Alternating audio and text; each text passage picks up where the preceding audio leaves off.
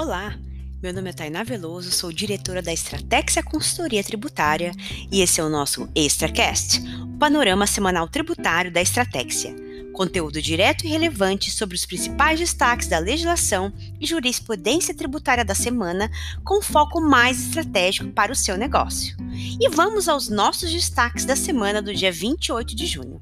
No mundo tributário, a semana foi movimentada em razão das discussões sobre a proposta de reforma tributária do Imposto sobre a Renda apresentada pelo governo federal, mencionada na nossa última edição do Extracast.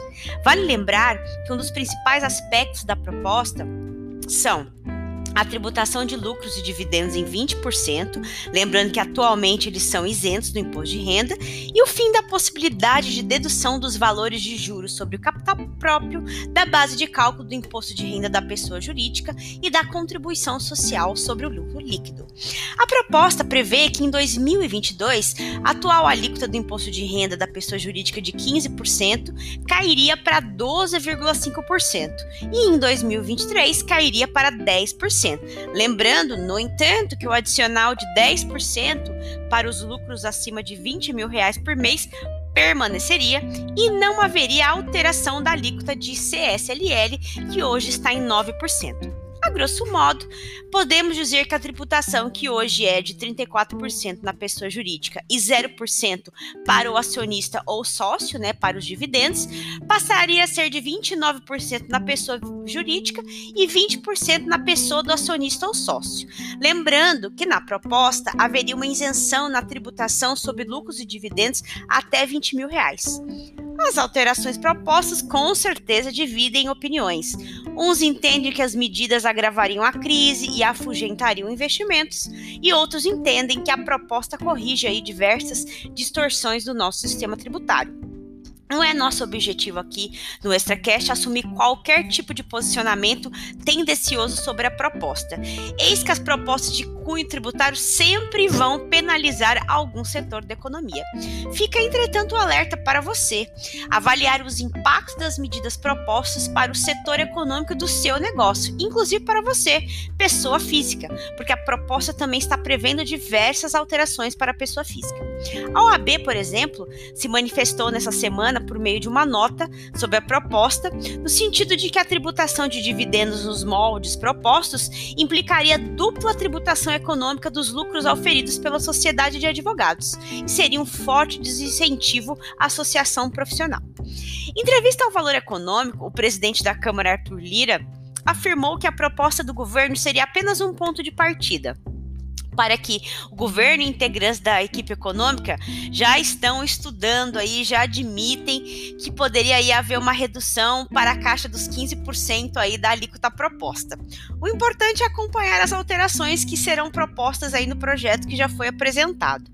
Outro ponto abordado pelos jornais, que também temos acompanhado conforme edições anteriores do Extracast, é a aprovação daquela alíquota mínima global. O acordo que foi impulsionado pelo G7, já aprovado pelo G20, agora foi endossado por 130 países que representam mais ou menos aí 90% do PIB global, já englobando inclusive o Brasil. Lembrando que um dos pilares do acordo é a repartição de parte dos lucros das 104 maiores multinacionais do planeta. Segundo uma reportagem do Valor, a expectativa é de que o acordo possa resultar em uma arrecadação extra para o Brasil entre 2 bilhões e 3 bilhões de dólares anuais.